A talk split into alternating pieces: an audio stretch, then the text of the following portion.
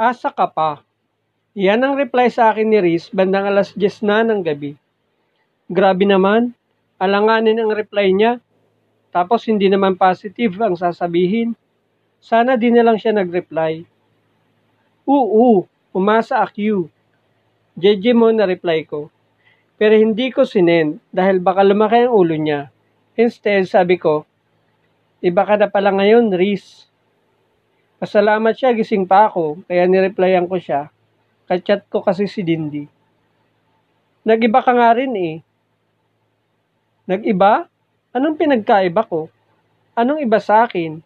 Gwapo pa rin naman ako. Tumalino lang ako ngayong taon at umakibuli. Pero ako pa rin naman ang red na kilala niya dati. Siya nga itong hindi namamansin at ayaw nang makipag-usap ng matino. Sagot ko, kailangan magbago, may inspirasyon na kasi. Message sent na nang maisip ko na mali pala. Dapat hindi ganon ang reply ko. Lalo lang niyang isipin na kami nga ni Dindi. Tomo, is atay. Anong ibig niyang sabihin is atay? Ibig ba niyang sabihin na may inspirasyon din siya?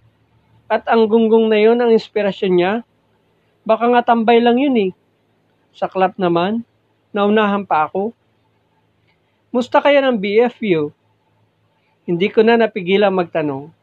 Sinamantala ko na na nagre-reply na siya sa text ko.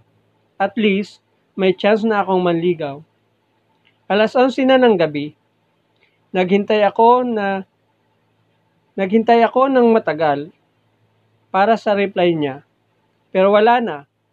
Okay lang naman. Masaya na ako. Masaya na ako ngayon dahil magka-text ulit kami. Alam ko, unti-unti niya na akong papansinin.